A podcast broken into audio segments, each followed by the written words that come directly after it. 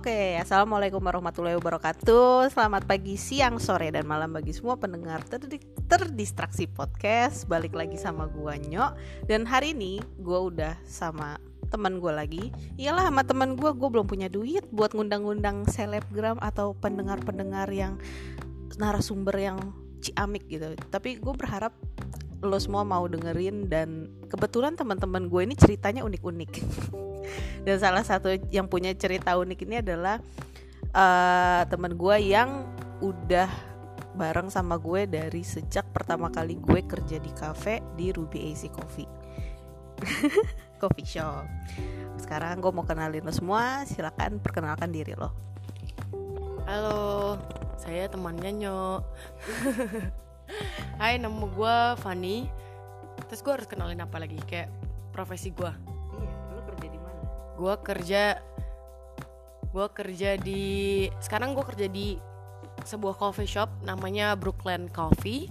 Letaknya di Pangpol 5 nomor 60. Boleh mampir yuk.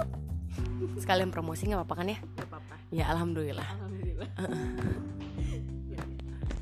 Terus eh, lo sekarang berarti cuman jadi barista aja, daily, daily basis lo hanya jadi barista ada kayak yang lain nggak kerjaan lo? Eh, buat sekarang sih iya jadi barista. Tapi gue lagi mencoba merana kayak kayak mm, belajar belajar sama bikin desain gitu kan. Kayak belajar AI ya bantu bantu temen bikin stiker atau nggak logo gitu ya.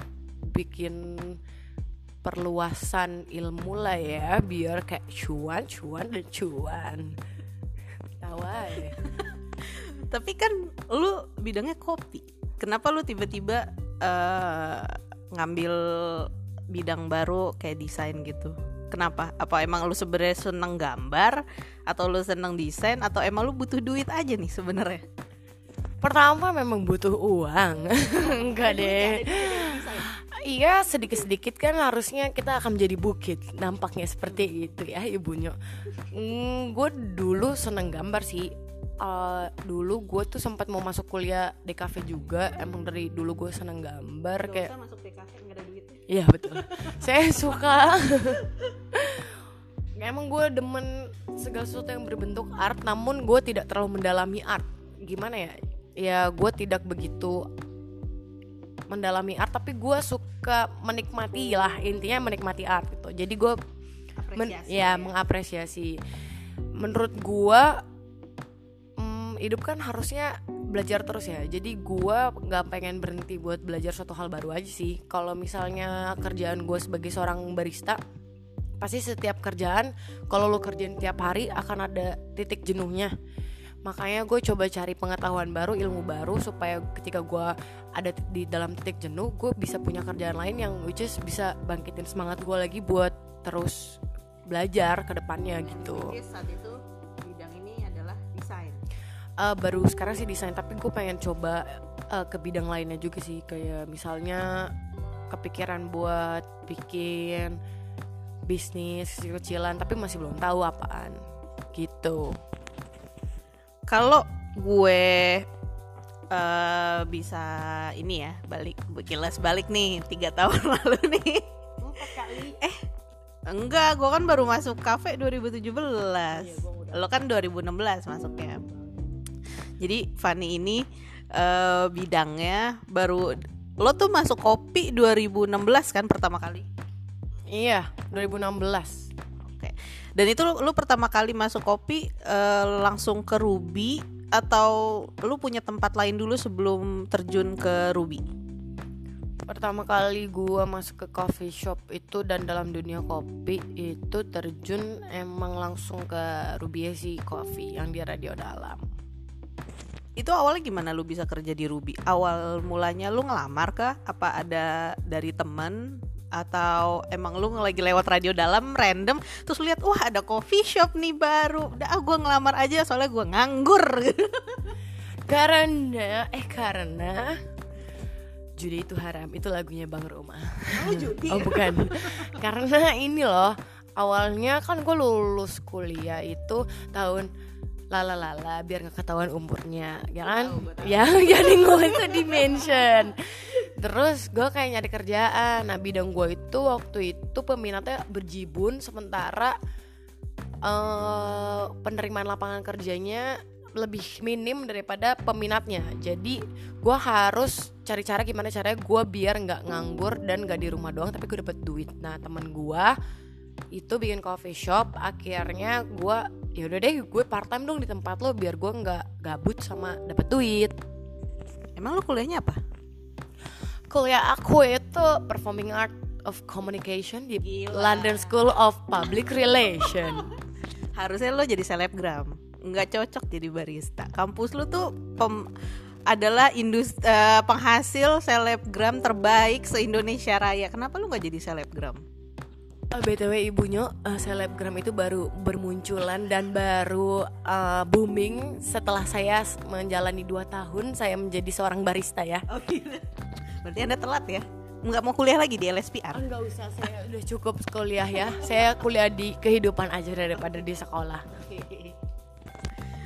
tapi kan sekarang nih ya lu kuliah performing arts performing arts setahu gua nih ya kan ada yang teatrikal lah pokoknya lu dibentuk buat jadi performers kan. Dan emang kalau dari apa yang lo bilang performers kan di sini lahan kerjanya nggak banyak. Teater pun nggak nggak sebanyak itu gitu kan. Apalagi orang-orang yang di teater-teater sekarang di Indonesia mostly datang dari kegiatan teater yang ekskul bukan yang benar-benar kayak lo kuliah 4 tahun terus jadi performers gitu.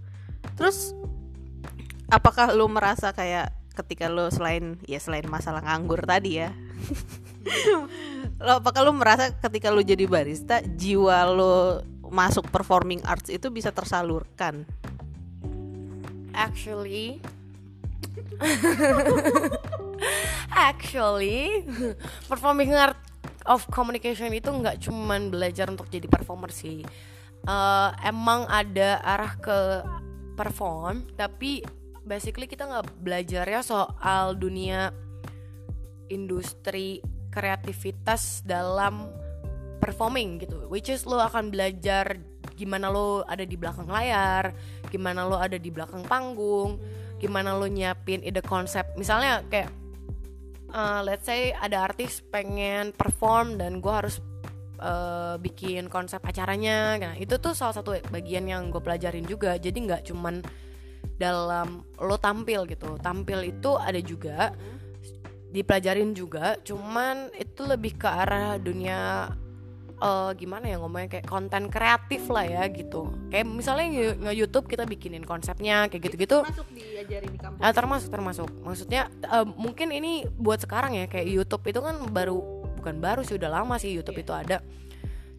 Ya kalau misalnya seandainya dari tahun gua kuliah itu YouTube udah booming banget mungkin itu bisa sal- jadi salah satu ajang yang dipelajari juga sih. Tapi eh, basically paling intinya adalah emang kita belajar tentang kreatif industri dalam dunia perform. Oke. ya semuanya nggak nggak cuman di depan tapi kita juga belajar di belakang.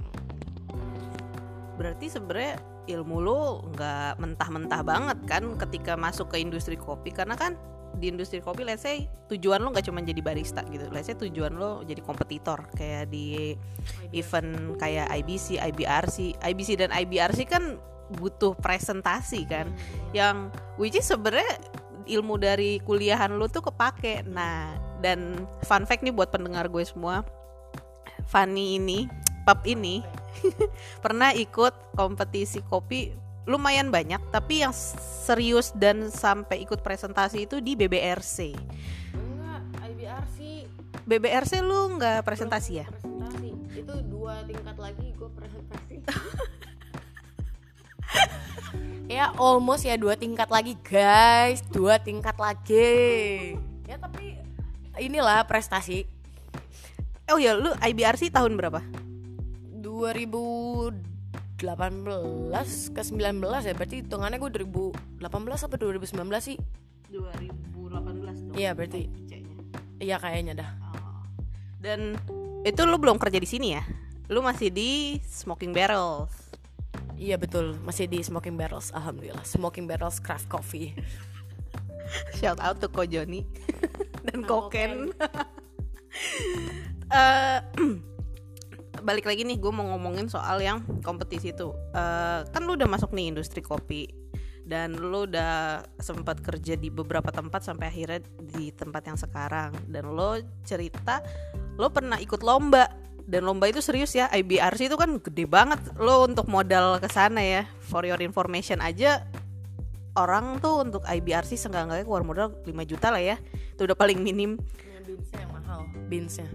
Lu bisa nggak ceritain ke gue eh kenapa lu di, bukan dipaksa sih kenapa lu bisa terjun ikut lomba apakah itu untuk menyalurkan tanda kutip bakat terpendam lu sebagai performing arts yang ada yang akhirnya lu harus kerja di industri kopi apa gimana Eh, kenapa gue bisa terjun ke dalam IBRC? Pertama karena gue merasa ada sesuatu hal yang harusnya gue tantang dalam diri gue.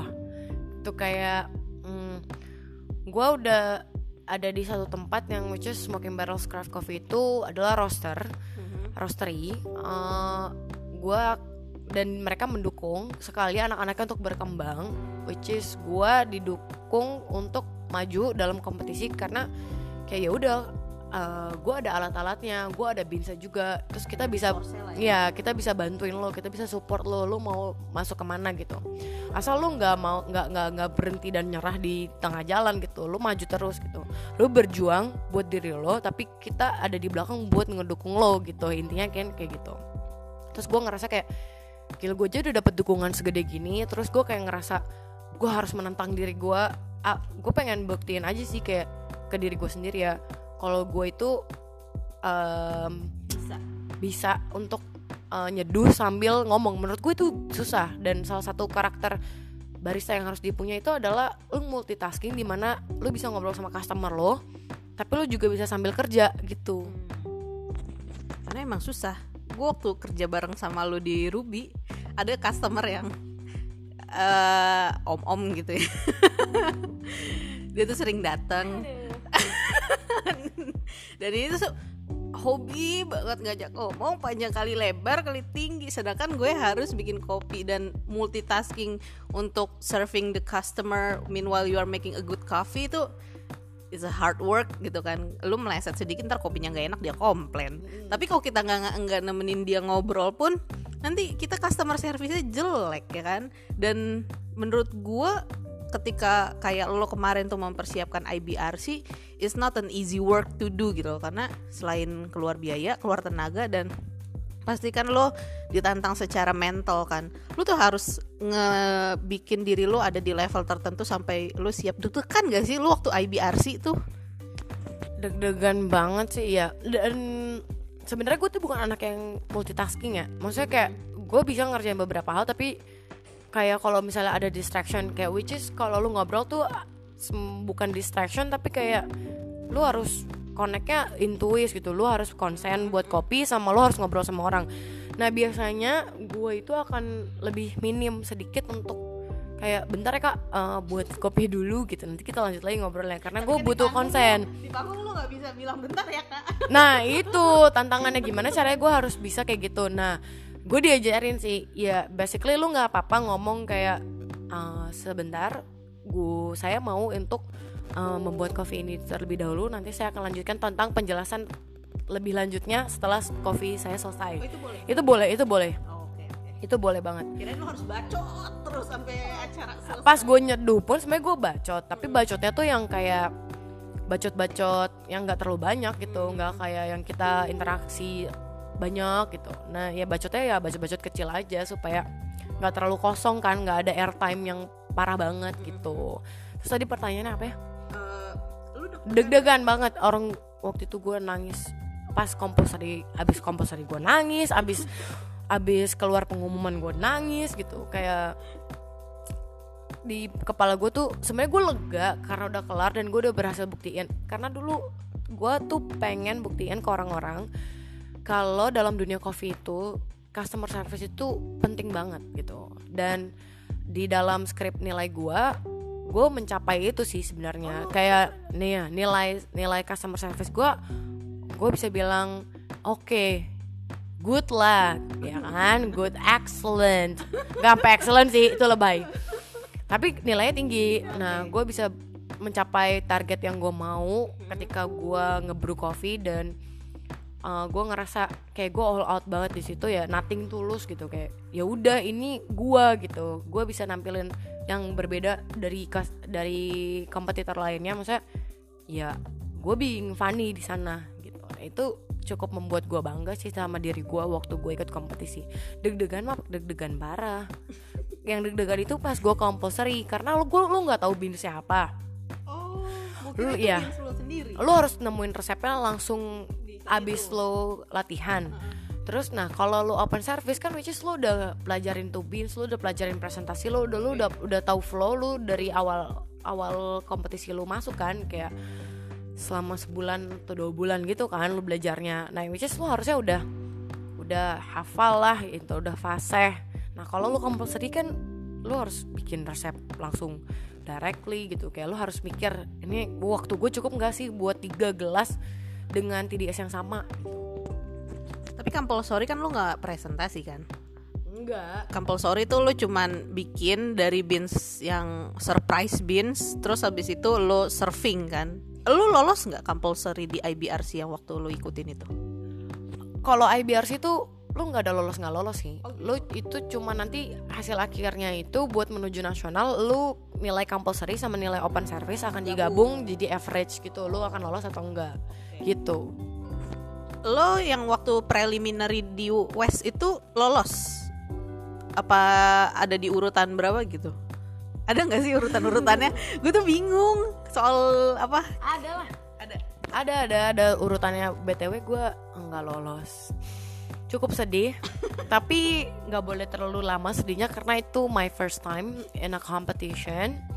So uh, biar itu jadi bahan pelajaran dan biar itu jadi uh, ya itu bahan pelajaran ketika gue ingin ikut lagi gue tahu beans apa jenis apa varietas apa yang akan gue pilih dan apa yang harus gue naikkan atau apa yang harus gue pertahankan tapi tetap bisa selangkah lebih maju lagi daripada kompetisi sebelumnya. Gue cukup puas sih dengan ya anak-anak SB sama Ko Joni Koken juga uh, ya supportive terus proud of me juga kayak gue bisa gue bisa buktiin ke mereka gitu loh. Gue bisa buktiin ke diri gue kalau gue bisa gitu intinya sih.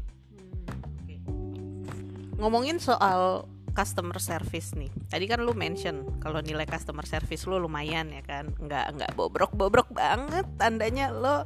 Delapan oke lah 8 lebih tuh kalau di perkuliahan gue A minus. Bagus dong. Bagus. Nah, maksud gue berarti kan eh lu punya kelebihan di customer service. Dan dari apa yang gue lihat dan gue alami selama kita hampir tiga tahun ya temenan gue tuh emang ngelihat cara lo treat customer tuh bikin customer tuh rasanya pengen balik lagi gitu loh. Dan menurut dan menurut gue itu adalah skill yang eh, sangat penting dari bidang yang lu jalanin sekarang hospitality. Tapi nggak semua orang bisa nge-treat customer seintuitif dan se, se apa ya bilangnya se seimbang kayak yang lo lakuin. Karena pernah nggak sih lo kayak lagi di coffee shop? Lo ngelihat eh, ada barista yang eh sok SKSD banget ya kan? Nanya panjang kayak lebar. Karena kan tuh ada yang bikin kita nggak nggak mood gitu. Ada juga barista yang cuek banget. Yang ya udah dia kayak cuman sekedar serving coffee aja padahal kalau misalnya mau ngomong lebih jauh kita tuh banyak ya ngelihat teman-teman yang dapat kerjaan, dapat sampingan justru karena berawal dari mereka nge-treat customer-nya dengan baik gitu. Kalau itu lu bisa jelasin gak sih ke gue apa yang membuat lo you want to give the best and excellent customer service to your apa customer? ya itu sih ya men- kayak balik lagi tadi yang kayak gue ngomongin kalau menurut gue customer service itu nomor satu sih di di dalam eh, pekerjaan gue sebagai seorang barista ya. Ini menurut gue kopi enak tuh nomor dua. Ya karena menurut gue skill itu lo bisa bentuk tapi attitude lo susah untuk dibentuk. Nah ketika lo datang ke sebuah tempat misalnya lo lagi bete banget nah terus kalau seandainya gue bisa membuat lo sedikit lebih better dengan gue ajak ngobrol atau ya intinya lo harus tahu kapasitas sih. Lo harus tahu kapasitas mana yang customer yang mudah regular datang dan tahu lo mana customer yang baru datang dan belum tahu lo sama sekali.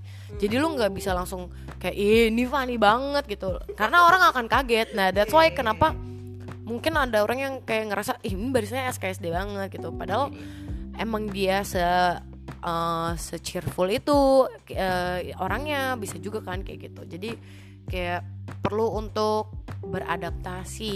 Nah adaptasi sama customer itu pertama kali gue jadi barista tuh susah banget. Kayak anjir gue ngomong apa? itu cuek? Nggak cuek tapi gue kayak nggak tahu harus ngomong apa sama orang gitu. Uh, mungkin kuliah gue komunikasi tapi ketika lo terjun praktek komunikasi itu susah banget gitu. Kayak harus ngomong apa ya? Kan nggak mungkin gue ngomongin kopi terus gitu. Kayak Ih, emang gue banget. expert sama kopi gitu. Ih, banget. justru gue kalau di coffee shop terus kayak ngebahas tentang kopi terus kayak ya udah gitu. Gue kayak nggak ngerti lagi gitu. Maksudnya gue berharap customer gue bisa jadi teman gue gitu. Customer gue bisa balik lagi as a friend gitu. Which is ya good for me juga sih buat menjalin link gitu. Kan menebar benih di mana-mana. Maksudnya benih pertemanan gitulah. Kan bagus. Tapi kan maksud gue ya. Customer itu meskipun customer aja ya kadang ada juga loh customer yang ngenyek gitu. Banyak lah. Banyak kan? Kita kan kita dari tadi tuh selalu ngomongin dari sisi kita sebagai pemberi layanan ya kan? Sebagai eh, sebagai customer service yang bagus tuh gimana? Tapi lu pernah nggak sih ngerasain keda kedatangan customer nih ngenyek banget nih ngeselin.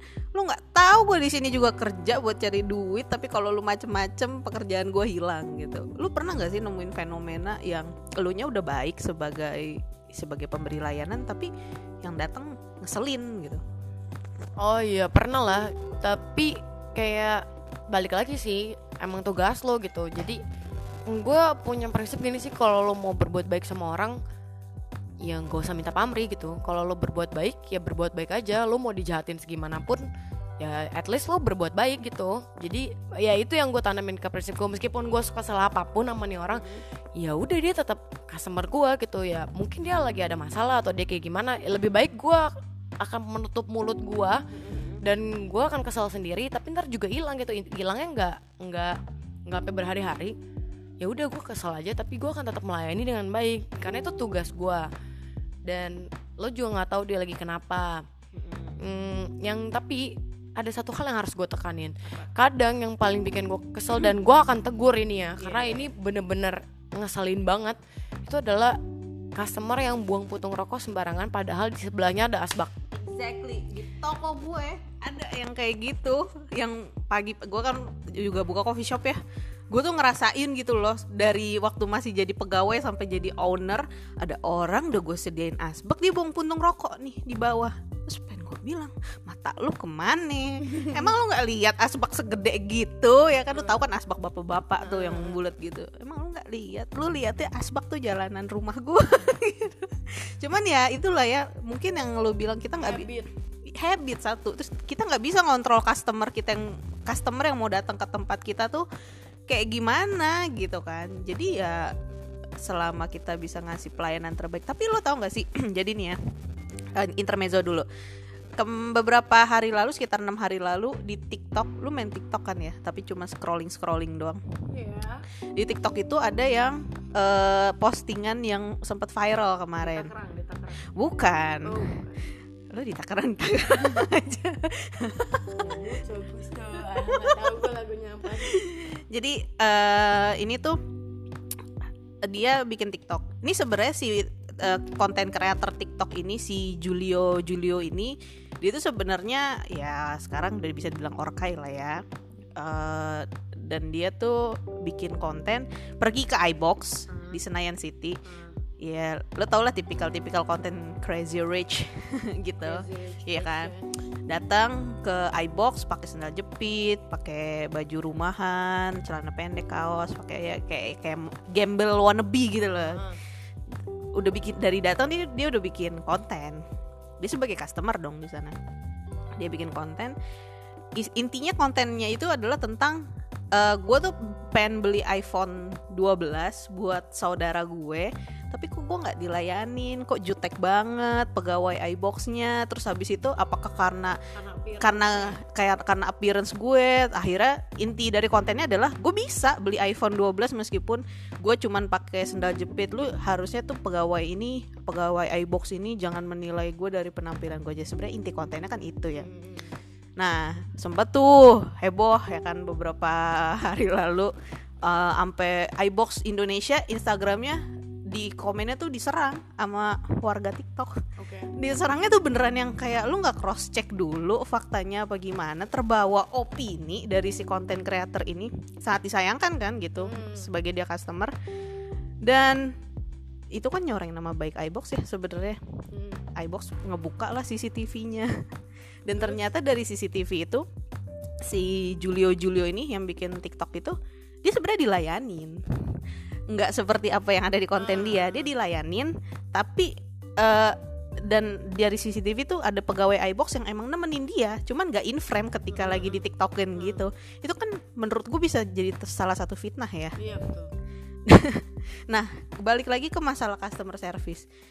Amit-amit nih jangan sampai kita dapat customer lo lu juga jangan sampai dapat customer kayak gitu yang ngebikin lo seakan-akan jadi konten kalau lo nggak ngelayanin dia dengan baik gitu.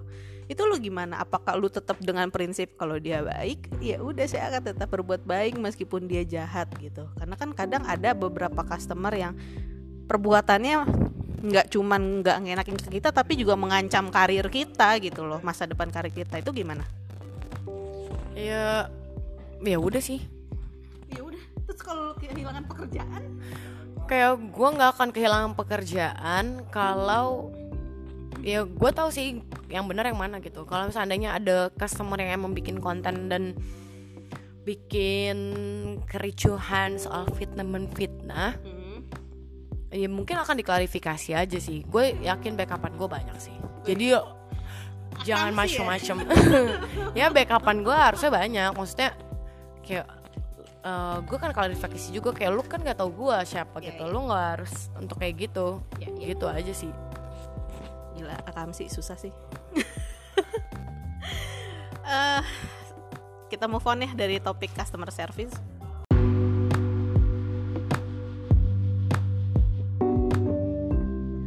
Oke lanjut lagi.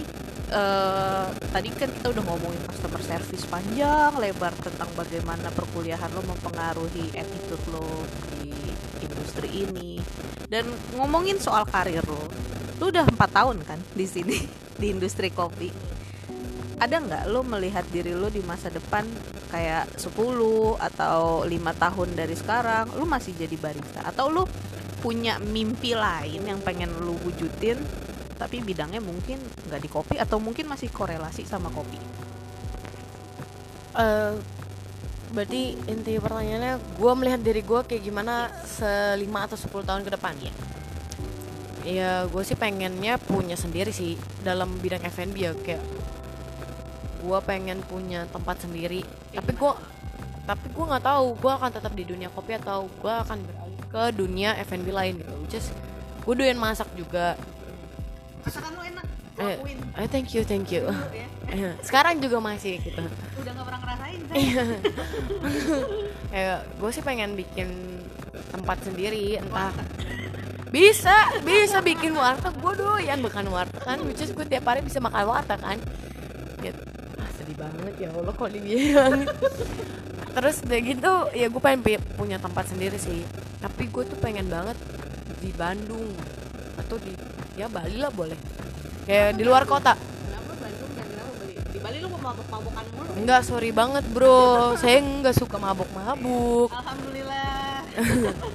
saya karena karena gue doyan di luar kota sih maksudnya kayak bosan gak sih lu di gue lo gue ngerasa gue sudah cukup suntuk di Jakarta dan gue butuh uh, vibes baru aja Berarti lo cari vibes ya dong. Bukan bentar-bentar intermezzo. Btw makanan euk dimakan kucing. Ya itu makan siang. Iya nggak mau. Dia bersin.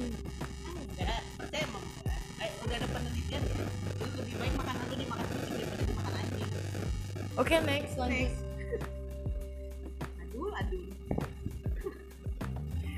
Ah sorry ya aku jadi bengong nih ngeliatin. Aduh tolong lah makanan aku itu loh. Astagfirullahaladzim banyak-banyak nyebut gue di sini.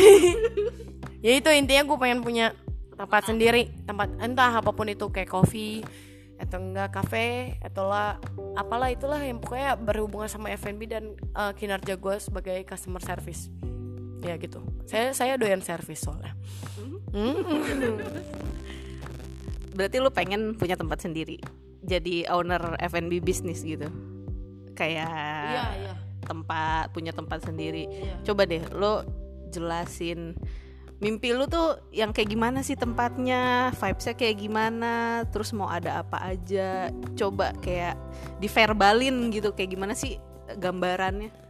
Gue nggak mau bikin tempat gue tuh intinya nggak mau bikin yang gede-gede. Kayak gue tuh cuma pengen tempat yang menurut gue gue nyaman dan orang bisa datang ke situ sebagai second home dia. Jadi kayak aduh capek banget nih gue habis kerja. Ke mana ya? Ah ke tempat Fanny aja kali ya gitu. nyaman di situ. Nah gitu dia bisa spend hours tapi spend money juga jangan lupa ya gitu. kalau cuma spend hours saya kan nggak bisa bayar. Nanti kan listrik mahal listrik mahal iya. Token bunyi saya nggak jualan nggak punya second home lagi nanti. Saya juga nggak jadi punya home. Jadi homeless. Jadi homeless saya juga kan jadi repot gitu. Dukunglah usaha teman dan usaha lokal. Betul. terima kasih. Betul gitu. Ya pokoknya gue pengennya tempatnya nggak gitu gede lah. Ya karena capek bersihinnya juga. Apalagi ibu maunya kerja sendiri nggak? Iya betul. Nah terus ya kalau bisa sih ada kopinya karena kan gue doyan ngopi juga sekarang kan. Itu aja beli kopi rencengan. Ah enggak ah kayak warkop nanti jatuhnya. Tapi seru juga bikin warkop sih. Iya lu nggak tahu ya abang-abang war kuningan Hah? Jakarta tinggalnya tuh di warungnya. Tapi di kampung tuh rumahnya tiga tingkat. Ya alhamdulillah memang betul. Kan balik ke kampung langsung jadi orkai Makanya ya itu sih intinya. Terus gue pengen tempatnya tuh em, Ada TV-nya Biar bisa nonton. Katanya lu pengen homey Ya homie di rumah lu. Harus ada TV biar bisa. Netflix and chill. Enggak deng. Ya gitu sih intinya gue pengen tempat yang homey aja sih. Kalau buat konsep selanjutnya sih belum bisa gue share ya. Karena karena eh karena. Judi itu haram balik lagi. Gue sampai lupa pengen nanya. Apa terus lo ada rencana eh, pindah kerja ke luar kota dalam 2-3 tahun dari sekarang. I mean kayak ya yang deket-deket dulu Bandung, Bali. Tapi lo sadar gak sih kalau di luar kota meskipun lo pindah ke luar kota ya I mean ada resiko gitu kan. Lo jauh lo jauh dari orang tua. Ya, biaya hidup lu makin tinggi karena lo harus bayar kosan, bayar makan, belum lagi transportasi. Itu lu gimana pertimbangan lo? Apakah lebih menurut lu lebih baik stay di Jakarta, kumpulin cuan sebanyak-banyaknya baru lu keluar kota atau ya udahlah gue gambling aja gue keluar kota deh gitu. Ah, enggak. Mungkin kalau untuk ada tawaran di luar dan gajinya oke dan jabatannya juga oke gue akan ambil sih. Bukan gambling atau kayak gimana sih. Jadi menurut gue kalau lo di luar kota itu em, kalau lo kalau lo di luar kota itu ya maaf intermezzo lagi. Ada barber masuk nih. Hai Wawan. Ya pokoknya kalau gue di luar kota ya ya gue akan jauh dari orang tua tapi gue mikirnya kayak lu kan nggak akan selamanya hidup dan nyusahin orang tua gitu. Gue perlu belajar untuk hidup sendiri. Kalau bisa lebih nyusahin. beban keluarga lewat cek gitu kan? Nggak mungkin. Gue nggak akan jadi beban keluarga seumur hidup. Jadi, jadi kayak gue penasaran aja pengen hidup dengan biaya gue sendiri. Terus gue pengen tahu gimana caranya gue survive. Terus gue bisa maintain diri gue dan keuangan gue dan segala macamnya tuh sendiri tuh kayak gimana? Karena orang tua lo kan gak akan seumur hidup sama lo lo harus belajar untuk berdiri dengan kaki sendiri Kenapa lu nggak nerusin bisnis orang Nggak mau, thank you. Aku tidak mau. Sudah jangan jangan aku tidak mau. Terima kasih. F- FYI ya orang tuanya Fadi tuh punya bisnis jadi Jual baju muslim sayang.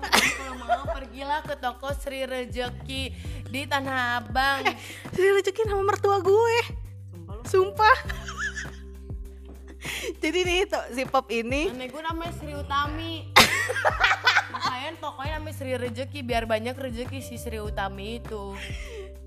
Si Pep ini non muslim Tapi buka toko kerudung dan baju muslim Iya ada baju kokonya juga bagus-bagus. Datang ya ke Sri Rejeki di Blok A Los B2. Anjir banget Promo Mah gue kaya gue dikasih duit juga. Iya Alhamdulillah. Ada nggak kepikiran? Enggak, enggak ada. Nggak ada ya? Enggak ada sama sekali. Berarti berarti emang passion lu bukan dagang ya? bukan masalah dagangnya tapi bukan ke arah dagang ke arah situ. Dagang baju Ya enggak, kayaknya enggak sih, enggak enggak bisa kayak waktu dari kecil juga gue diajak ke sana dan gue tidak tertarik sama sekali. Padahal kan ya, misalnya nih, lu dagang, lu buka aja aparel, aparel muslimah. Namanya Fanny Co. Enggak pernah sih, eh gue pernah sih belajar coba jadi dagang gitu dan emang kayaknya gue nggak cocok sih di bidang marketing dagang kayak gitu. Gue lebih cocok ke relation kayak ke orang-orang itu gue lebih cocok daripada gue dagang. Ya udah nggak apa-apa ya. Guanya enggak ke situ. iya. Itu untuk mematahkan pepatah bahwa anak-anak Cina kulit eh, Tionghoa, Tionghoa Hati-hati. Nanti kamu kena ban. enggak tenang. Enggak rasis gua. Gua kan juga Cina. Tionghoa keluarga kaum itu tuh benar-benar menguatkan mitos bahwa anak-anak dari keluarga Tionghoa mau kuliahnya sepintar apa pun mau sampai Harvard pulang ya dagang lah ya Iya. Iya, tapi saya nggak dagang. saya KW. oh, KW nggak apa-apa. Terus lo eh punya berapa saudara sih? Punya ti- dua dua saudara, abang gue satu, berkeluarga sama adik gue satu.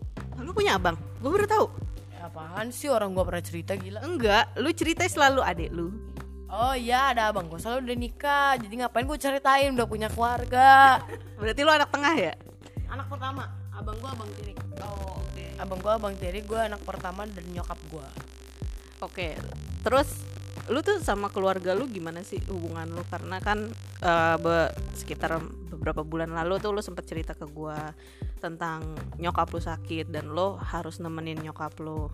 Gue tuh nggak pernah ya sejujurnya jadi gue nggak pernah kepikiran sebelumnya kalau seorang Fanny yang nggak kerjaannya nggak sabar banget gitu suka marah-marahin orang. Bi- mau gitu loh dan bisa mendampingi nyokap lo di masa sakit berapa bulan waktu itu? Sebulanan di Malaysia. Penang. Enggak enggak enggak di Penang di Malaysia. Heeh, Kuala Lumpur ya. Sakit infeksi kebetulan. Karena nyokap gue tuh punya diabetes. Dan kebetulan dia tuh anaknya nggak sabaran gitu. Nggak sabaran. Lu anaknya oh iya betul. Emak gue tuh anak emak gue itu nggak sabaran orangnya betul kan?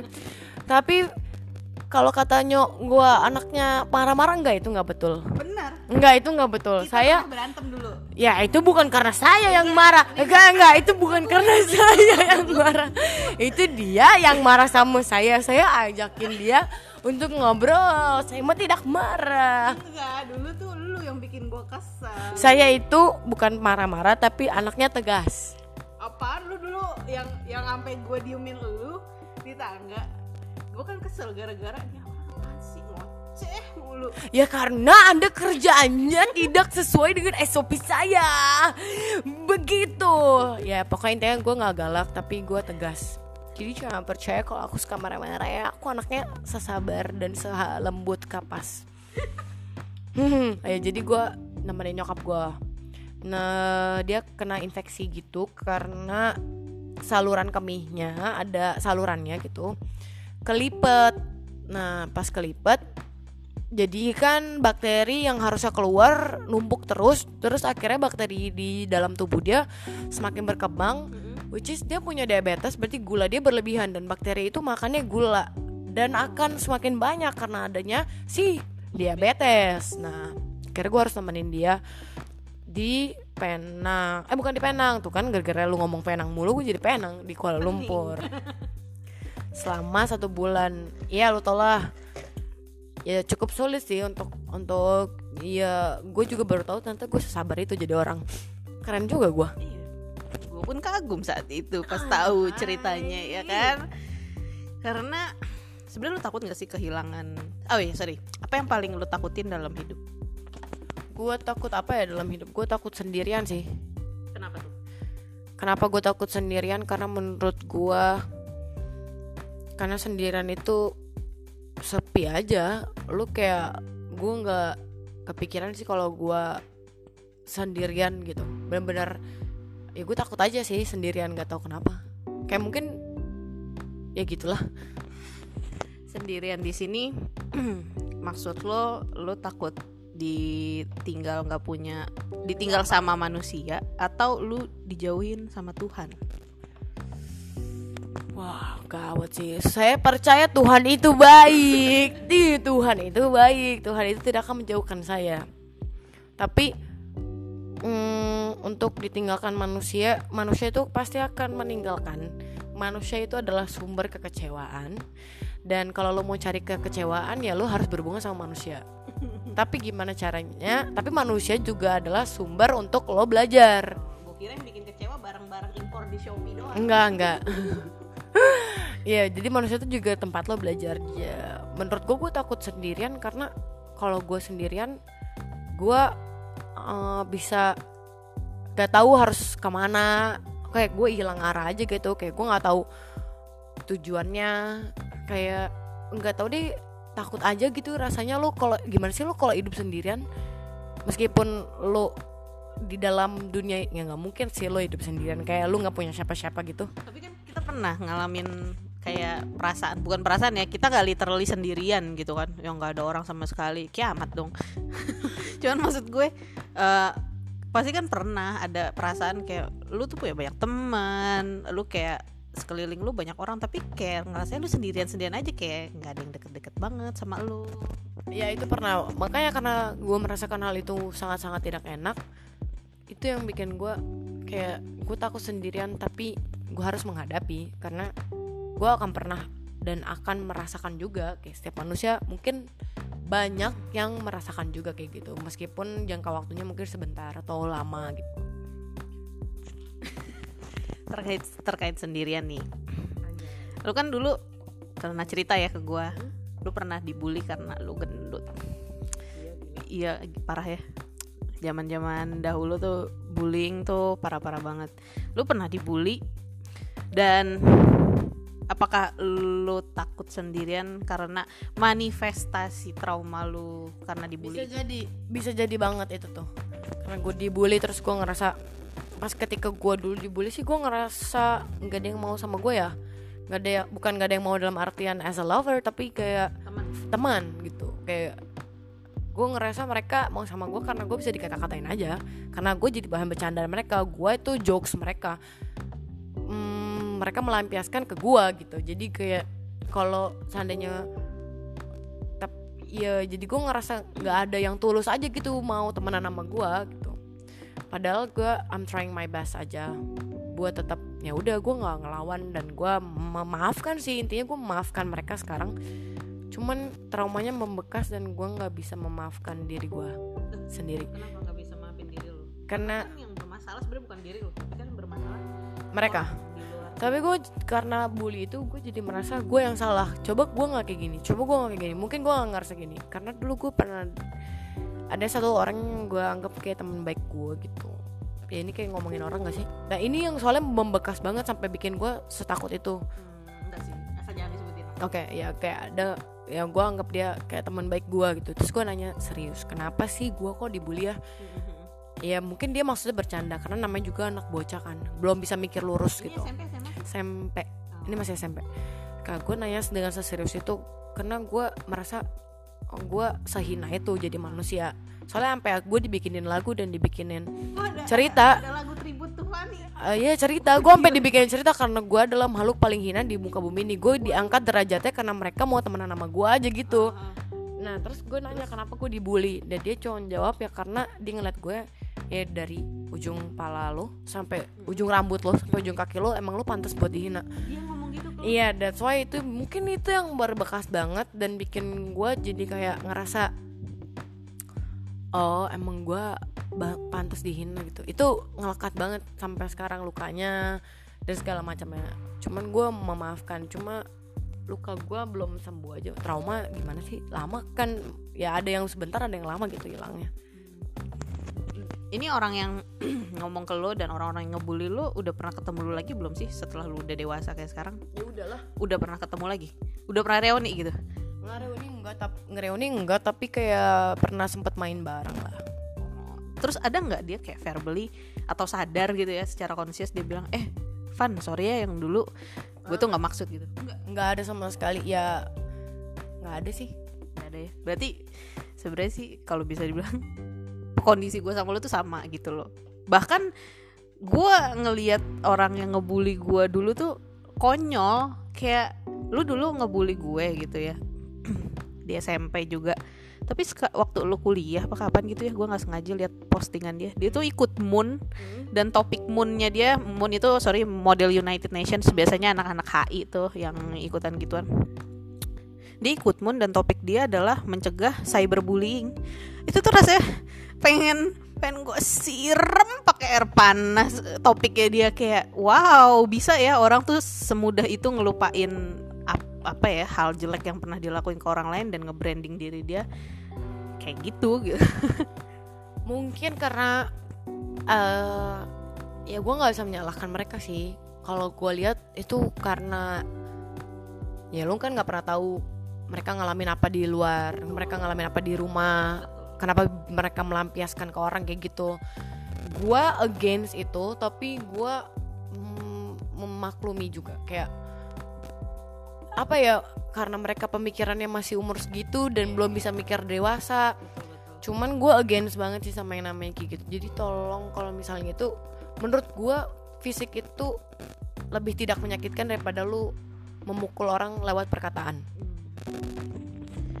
dan kalau yang bisa gue ambil sih sebenarnya kita tuh nggak bisa ya ngontrol orang di luar kita. Harus gimana ngetreat kita ya kan. It's all on us. Gimana caranya kita ngontrol perasaan kita biar yang ngebentengin diri aja ya kan. Untuk nggak nggak nggak nggak menganggap mereka penting dan serius sebenarnya. Tapi gue salut loh sama lu. I mean kayak jauh banget kan lu dari bullying terus lu kuliah performing arts. Di mana performing arts itu kan lu mengekspos diri lu ya kan? Yang gue nggak tahu ya mostly tuh setahu gue korban bullying ada dua kemungkinan kalau nggak mereka jadi bully lagi di masa depan mereka biasanya minder gitu kan.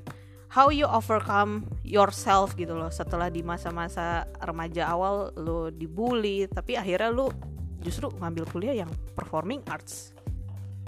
Balik lagi karena gue suka seni. Cuman eh itu pun pas gue pas gue performing eh gue ya itu minder. Gue sampai sekarang nih gue nggak punya rasa percaya diri gitu.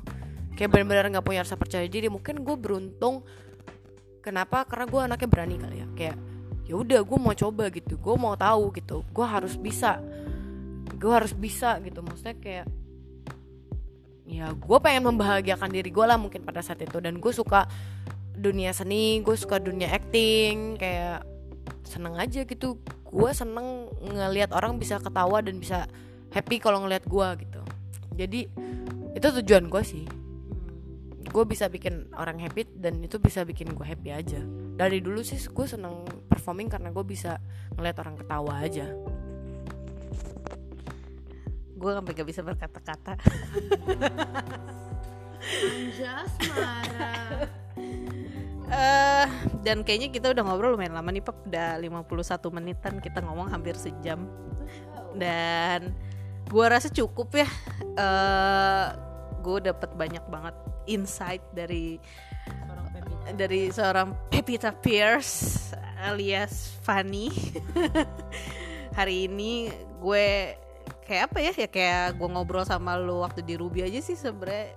Kenapa gue bikin podcast ini tuh juga salah satunya tuh gue pengen once nanti gue mungkin udah tua atau gue nggak tinggal lagi di Jakarta gue tuh punya apa mak punya kayak memorial di dalam bentuk podcast gitu yang bisa gue dengerin kapan aja yang isi cerita teman-teman gue ya kan.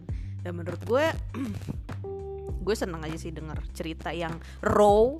Selain raw juga honest dari orang-orang sekeliling gue emang beneran mereka menjalani hidup itu. Kayak lo menjalani ya proses dari bullying lah sampai akhirnya lo sekarang justru bisa masuk di industri yang harus memaksa lo untuk jadi pribadi yang lebih baik lagi. It's a process right? Ya, betul. terus ya udah sih kayak gitu aja. Lo ada nggak yang mau disampaikan? Apa ya? Kayak stop bullying. Biar basic banget. Apa yang mau gue sampein ya? Um, ini aja sih. Gue mau menyampaikan kalau selama lo masih hidup berarti lo belum berhenti belajar. Kalau lo udah berhenti belajar berarti lo udah mati.